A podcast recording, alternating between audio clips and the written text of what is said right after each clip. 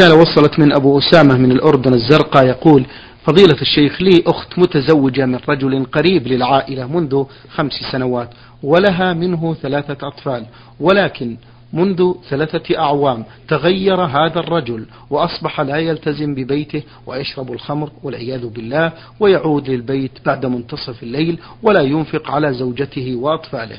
هل لي الحق؟ هل يحق للزوجة أختي أن تطلب الطلاق منه، علما بأنه يرفض الطلاق وعلما بأن حالته المادية ميسورة جدا؟ ما حكم الشرع في نظركم في ذلك؟ أفيدونا بارك الله فيكم. الحمد لله رب العالمين، وأصلي وأسلم على نبينا محمد خاتم النبيين وإمام المتقين، وعلى آله وأصحابه ومن تبعهم بإحسان إلى يوم الدين. اللهم صل وسلم. هذه الحال التي طرأت على زوج المرأة حال غريبة، فإن هذا الرجل حسب ما جاء في السؤال قد أنعم الله عليه، وجدير بمن أنعم الله عليه أن يشكر نعمة الله عليه سبحانه وتعالى بالقيام بطاعته واجتناب معصيته. ولا شك أن هذا الرجل قد ضم إلى ظلمه لنفسه ظلمه لزوجته وأطفاله، حيث لا ينفق عليهم. ولأختك أن تطلب فسخ النكاح من هذا الرجل الذي تغير حاله إلى هذه الحال السيئة من شرب الخمر والتغيب عن البيت كثيرا. وإني أوجه إلى هذا الرجل نصيحة أرجو الله تعالى أن تبلغه، بأن يتقي الله في نفسه وفي أهله وأولاده، وأن يعلم أنه كلما ازدادت نعم الله عليه ازداد واجب الشكر عليه،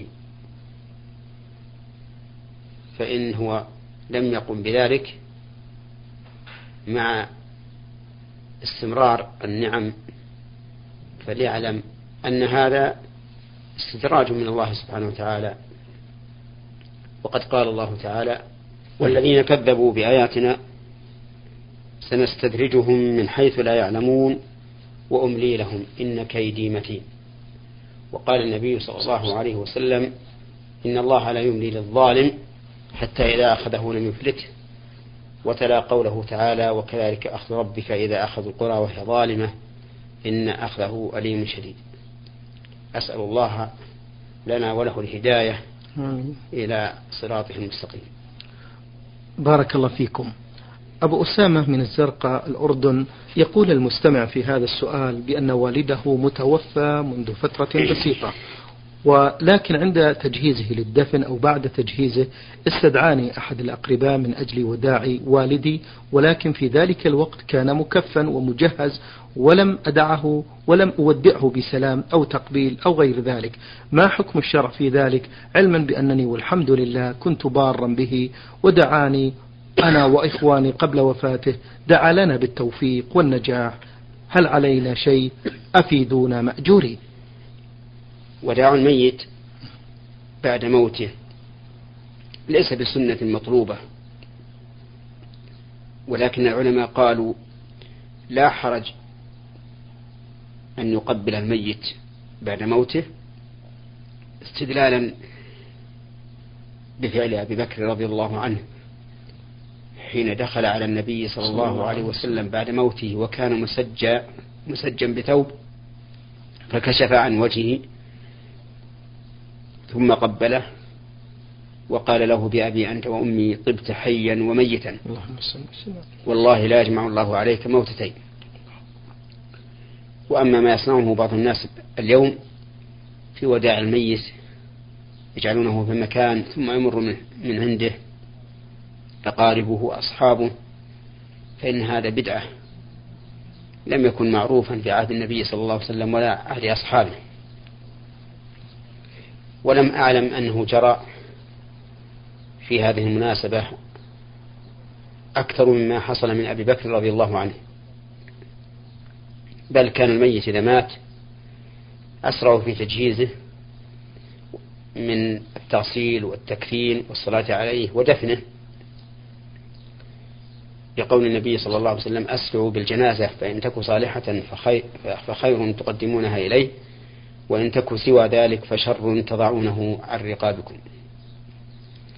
وإنني بهذه المناسبة أود أن أنبه على شيء بدأ الناس يحدثونه في أمر الجنائز، ألا وهو تأخير دفن الميت حتى يقدم أهله وأقاربه وأصحابه من مكان بعيد، فربما يبقى يوما أو يومين وهو لم يجهز، وهذا خطأ، فإن الميت إذا كان مؤمنا كان أحب شيء إليه أن يقدم إلى ما أعد الله له من النعيم، ولهذا إذا خرجوا, خرجوا بالرجل من بيته وكان صالحا فإن نفسه تقول: قدموني قدموني.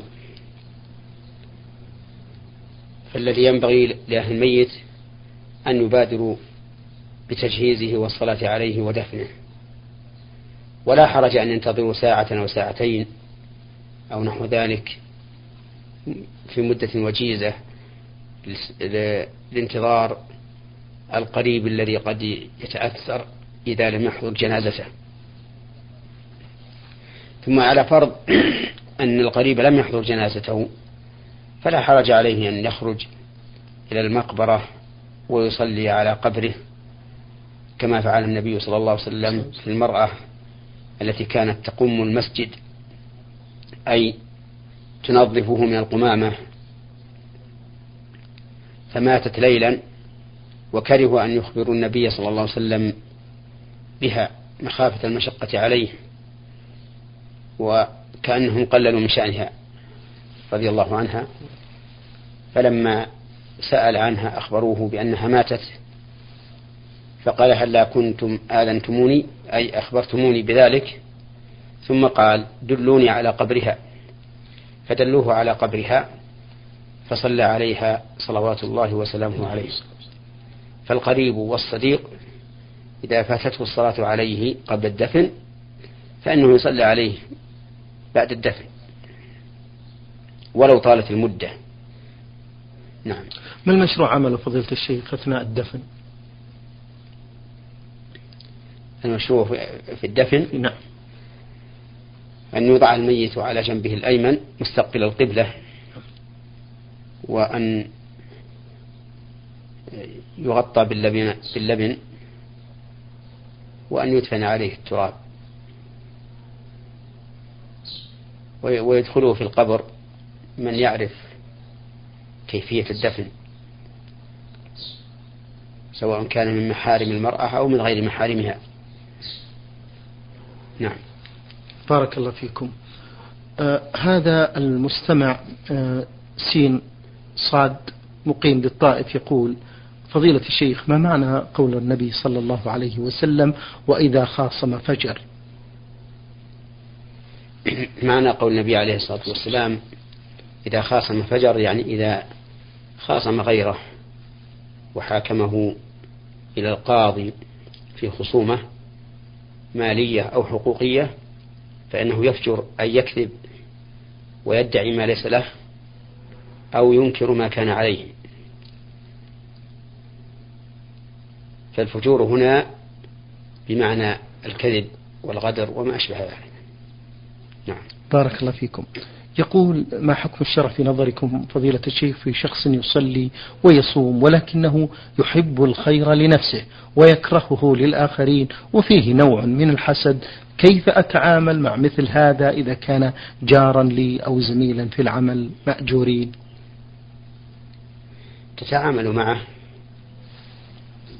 بما كنت تتعامل مع غيره، ولكن عليك أن تنصحه وتبين له أن الحسد من كبائر الذنوب ومن أخلاق اليهود، كما قال الله تعالى عنهم: أم يحسدون الناس على ما آتاهم الله من فضله. وقال تعالى: ود كثير من أهل الكتاب لو يردونكم من بعد إيمانكم كفارا حسدا من عند أنفسهم من بعد ما تبين لهم الحق. فالحسد من أخلاق اليهود ومن كبائر الذنوب، ولا يغير شيئا من قدر الله عز وجل، بل هو حسرة على الحاسد، رفعة للمحسود، ولا سيما إذا بغى عليه الحاسد فإن الله تعالى ينتقم من الظالم. ثم إن في الحسد نوعا من الاعتراض على قدر الله عز وجل وقضائه وحكمته، وفيه أيضا أن الإنسان كلما رأى نعمة الله متجددة على هذا المحسود ازداد غما. وفي الحسد دليل على أن الحاسد ضعيف الإيمان، لأنه لو كان مؤمنا حقا لأحب لأخيه ما يحب لنفسه. وإذا أراد الإنسان أن يعالج هذا الداء هذا الداء الخبيث فليفكر مليا ليعلم أن الفضل فضل الله يؤتيه من يشاء، وأن الذي أعطاه هذا الفضل قادر على أن يعطي الحاسد مثله. ولهذا قال تعالى: ولا تتمنوا ما فضل الله بعضكم به بعضكم على بعض، للرجال نصيب مما اكتسبوا وللنساء نصيب مما اكتسبنا واسألوا الله من فضله. الله من فضله. فإذا حاول أن يكف نفسه بصدق وإخلاص وتفكر وتأمل فإن الله تعالى يعينه على هذا فيستريح من نار الحسد. نعم. بارك الله فيكم. هذا مستمع من السودان حسن علي يسأل عن آية كريمة: أعوذ بالله من الشيطان الرجيم، فويل للذين يكتبون الكتاب بأيديهم ثم يقولون هذا من عند الله ليشتروا به ثمنا قليلا فويل لهم مما كتبت أيديهم وويل لهم مما يكسبون.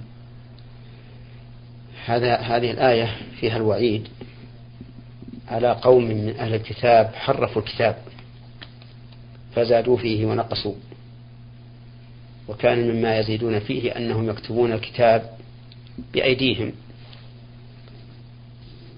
ثم يقولون هذا من عند الله، هذا كتاب الله، ليشتروا به ثمنا قليلا من الجاه والرئاسة وغير ذلك من عوارض الدنيا.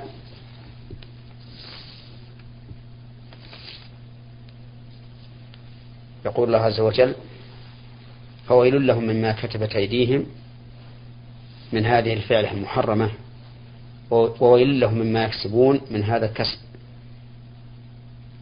المبني على محرم، فصاروا آثمين من ناحيتين: من ناحية الفعل ومن ناحية ما نتج عنه من المكاسب الخبيثة. وفي هذا تحذير لهذه الأمة أن تصنع مثل ما صنع هؤلاء. ومن المعلوم أنه لا يستطيع أحد أن يصنع مثل هذا في كتاب الله، لأن الله تعالى قال: إنا نحن نزلنا الذكر وإنا له لحافظون. لكن من الناس من يصنع مثل هذا في معنى في معاني كلام الله، فيكتب في تفسير الآية ما ليس تفسيرا لها لينال بذلك عرضا من الدنيا، فليبشر مثل, مثل, مثل, مثل هذا بهذا الوعيد الذي توعد الله به من سبقنا: فويل للذين يكتبون الكتاب بأيديهم ثم يقولون هذا من عند الله ليشتروا به ثمنا قليلا فويل لهم مما كتبت أيديهم وويل لهم مما يكسبون. نعم. بارك الله فيكم. هذه رسالة وصلت من سوداني يعمل بالرياض يقول: فضيلة الشيخ أريد أن أعرف مذهب أهل السنة والجماعة في الصفات، مأجورين؟ مذهب أهل السنة والجماعة فيما وصف الله به نفسه أو وصفه به رسوله صلى الله عليه وسلم قبول هذا الوصف والإيمان به واعتقاد أنه حق على حقيقته، إلا أنهم ينزهون الله تعالى عن نقص في هذه الصفة أو عن مشابهة المخلوقين فيها، فيؤمنون مثلا بقوة الله ويؤمنون بأن هذه القوة لن يلحقها ضعف، ويؤمنون بأن هذه القوة لا تشبه قوة المخلوقين مهما اجتمعوا وكثروا، فإن قوتهم لن, لن تكون مثل قوة الله عز وجل. يؤمنون بأن لله تعالى يدا حقيقية، ويؤمنون بأن هذه اليد قوية عظيمة. قال الله تعالى: وما قدر الله حق قدره والأرض جميعا قبضته يوم القيامة والسماوات مطويات بيمينه. وقال تعالى: يوم نطوي السماء كطي السجل للكتب كما بدأنا أول خلق نعيده وعدا علينا إنا كنا فاعلين. ويؤمنون بأن هذه اليد لا تماثل أيدي المخلوقين، لقول الله تعالى: ليس كمثله شيء وهو السميع البصير. فالقاعدة إذن فيما جاء من صفات الله عز وجل في القرآن والسنة الإيمان بذلك وقبوله وتنزيه الله سبحانه وتعالى عن أي نقص فيه، وتنزيه الله تعالى عن أن يكون مماثلا للمخلوقين فيه. هذه هي السبيل الذي درج عليه أهل السنة والجماعة من سلف هذه الأمة وأئمتها، ولهذا كانوا يقولون في آيات الصفات وأحاديثها: أمروها كما جاءت بلا كيف. وسئل الإمام مالك رحمه الله عن الاستواء، فقيل له: الرحمن على العرش استوى، كيف استوى؟ فأطرق برأسه حتى تصبب منه العرق، ثم قال: الاستواء غير مجهول، والكيف غير معقول، والإيمان به واجب، والسؤال عنه بدعة. قال: الاستواء غير مجهول لأنه معلوم في اللغة العربية أن معنى استوى على كذا أي على عليه، والكيف غير معقول أي غير مدرك بالعقل لأنه فوق ما تتصوره عقولنا، والإيمان به واجب لأن النص ورد به، فقد ذكر الله استواءه على العرش في سبعة مواضع من كتابه. والسؤال عنه بدعة أي السؤال عن كيفيته بدعة لا عن معناه، فإنه لا حرج على الإنسان أن يسأل عن معنى آيات الصفات وأحاديثها، لأن هذا من الأمور التي يمكن الوصول إليها. أما الكيفية فلا يجوز السؤال عنها لأنها من الأمور التي لا يمكن الوصول إليها ولم تكن من عادة السلف، ولهذا قال رحمه الله: السؤال عنه بدعة. وهكذا نقول في سائر الصفات، إنها معلومة المعنى مجهولة الكيفية، وإن الإيمان بها واجب، والسؤال عنها بدعة. فنقول مثلا في العين إن معناها معلوم وكيفيتها مجهولة والإيمان بها واجب والسؤال عن كيفيتها بدعة. وهكذا نقول في الوجه وغير ذلك مما جاء في مما جاء في الكتاب والسنة من صفات الله، إنه معلوم المعنى مجهول الكيفية. نعم. بارك الله فيكم فضيلة الشيخ. هذه مستمعة من الرياض تقول في هذا السؤال: ما حكم الشرع في نظركم فضيلة الشيخ في ذهاب المرأة للكشف عند طبيب؟ إذا دعت الحاجة إلى كشف طبيب الرجل على امرأة مريضة فلا حرج في هذا، لكن بشرط أن ينظر منها ما يحتاج إلى النظر فقط بدون زيادة، وشرط ثان أن يكون معها محرم لئلا يخلو الطبيب بها، وشرط ثالث أن يكون الطبيب مأمونا معروفا بالعفة، فإن كان معروفا بخلاف ذلك فلا. الشرط الرابع وهو الأصل أن تكون محتاجة لذلك.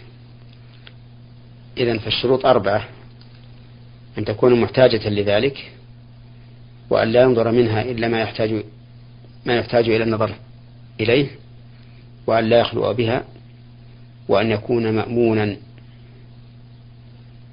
نعم. بارك الله فيكم.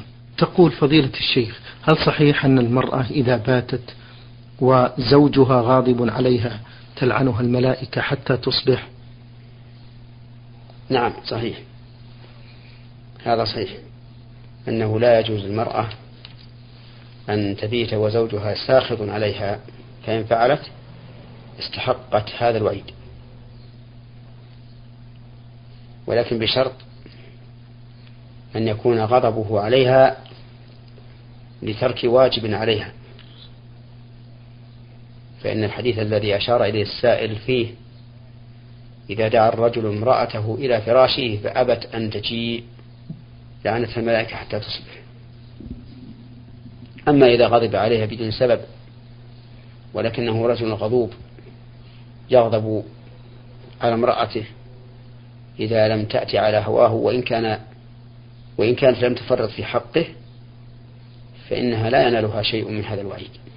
المستمع جمال عبد الفتاح مصري يقول: منذ خمس سنوات قدمت لأداء فريضة الحج، وذهبت بالطائرة ولم يكن معي إحرام، وعند وصولي إلى مطار جدة أحرمت منه، وذلك كان لعدم وجود إحرام معي، فما الحكم في ذلك؟ عليك أن تتوب إلى الله مما صنعت، لأنك فرطت في أمر واجب عليك، فإن الواجب على من أراد أن يفعل عبادة أن يكون متأهبا لفعل ما يجب فيها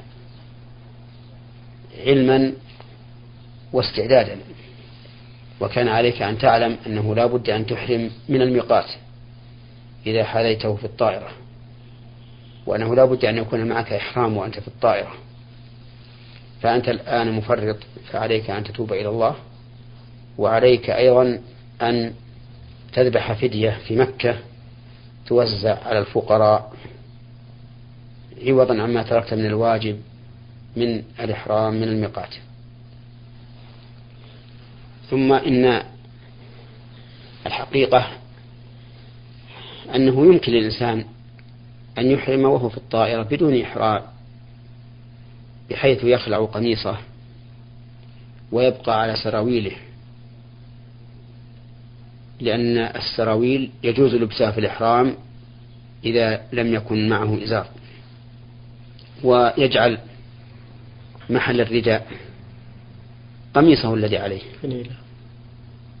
قميصه الذي عليه بمعنى أنه إذا خلعه لفه على صدره، وكان هذا بمنزلة الرداء، وهذا أمر سهل يسير سهل جدا ليس بصعب، لكن أكثر, لكن أكثر الناس يجهلون هذا، ويظنون أن الإحرام لا بد أن يكون بالإزار والرداء المعروفين.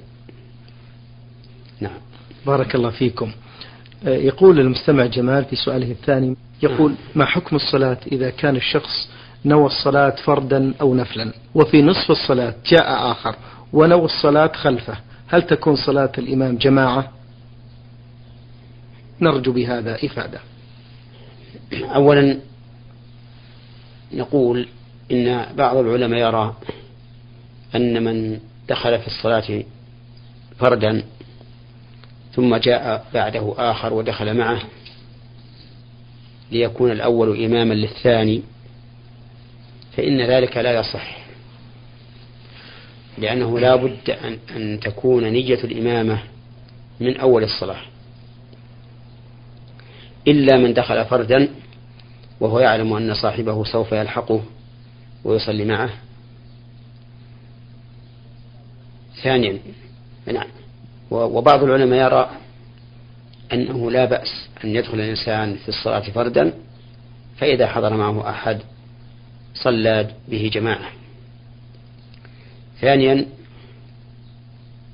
آه نقول إن الإنسان إذا دخل في صلاة فريضة أو نافلة فردا وهذه النافلة مما تشرع له الجماعة، فجاء إنسان فدخل معه، فإن ذلك من باب الجائز.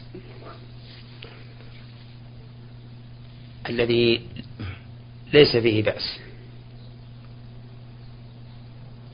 بل نقول إنه قد يكون مستحبا، لقول النبي صلى الله عليه وسلم: صلاة الرجل مع الرجل أزكى من صلاته وحده، وصلاته مع الرجلين أزكى من صلاته مع الرجل، وما كان أكثر فهو أحب إلى الله.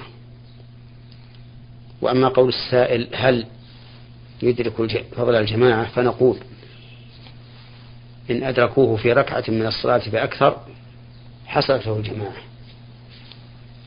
وإن لم يدركوه إلا في, في, في الركعة الأخيرة بعد رفعه من الركوع فإن ثواب الجماعة لا يحصل، لقول النبي صلى الله عليه وسلم: من أدرك ركعة من الصلاة فقد أدرك الصلاة. نعم. بارك الله فيكم. نختم هذا اللقاء معكم فضيلة الشيخ برسالة المستمعة نون نون عين من الأردن، تقول في هذا السؤال: ورد عن الرسول صلى الله عليه وسلم أحاديث بأن على كل مسلم في كل يوم تطلع فيه الشمس صدقة، وبأن التسبيح والذكر صدقة، وفي كثير من الأحايين أقوم بتسبيح الله وذكره وأنوي في قلبي أن أجر وثواب ما أقوله صدقة لوالدتي المتوفى، وإذا قمت بالطبخ فأقول إن أجر هذا العمل، أي أجر الطبخ، صدقة لوالدتي رحمها الله، فهل هذا العمل صحيح؟ هذا العمل غير صحيح بالنسبة للصدقة التي تصبح على كل سلامة من الناس، فإن الرسول عليه الصلاة والسلام قال: على كل سلامة من الناس صدقة كل يوم تطلع فيه الشمس. والسلامة هي العظام، أي على كل عظم من عظام الرجل أو المرأة صدقة كل يوم تطلع فيه الشمس. ثم ذكر النبي عليه الصلاة والسلام أن التسبيح والتكبير والتهليل والأمر بالمعروف والنهي عن المنكر وإعانة المحتاج وما أشبه ذلك صدقة. فإذا نوى الإنسان بهذه الأعمال أنها صدقة عن ميت من الأموات فإنها لا تجزئ عنه، لأن أجرها صار لمن جعله له. وإنني بهذه المناسبة أود أن أقول للسائلة إن الأولى للإنسان أن يجعل الأعمال الصالحة لنفسه، وأن يجعل لوالديه الدعاء. طيب. وذلك لقول النبي صلى الله عليه وسلم: إذا مات الإنسان انقطع عمله إلا من ثلاثة، إلا من صدقة جارية أو علم ينتفع به أو ولد صالح يدعو له. شكر الله لكم فضيلة الشيخ، وبارك الله فيكم وفي علمكم ونفع بكم المسلمين. أيها الإخوة الأحباب، كان معنا في هذا اللقاء الطيب المبارك من برنامج نور على الدرب فضيلة الشيخ محمد بن صالح بن عثيمين، الأستاذ في كلية الشريعة وأصول الدين في القصيم، وخطيب وإمام الجامع الكبير في مدينة عنيزة. شكر الله لفضيلته، شكرا لكم أنتم، إلى الملتقى إن شاء الله، والسلام عليكم ورحمة الله وبركاته. نور على الدرب، برنامج يومي يجيب فيه أصحاب الفضيلة العلماء على أسئلة المستمعين. البرنامج من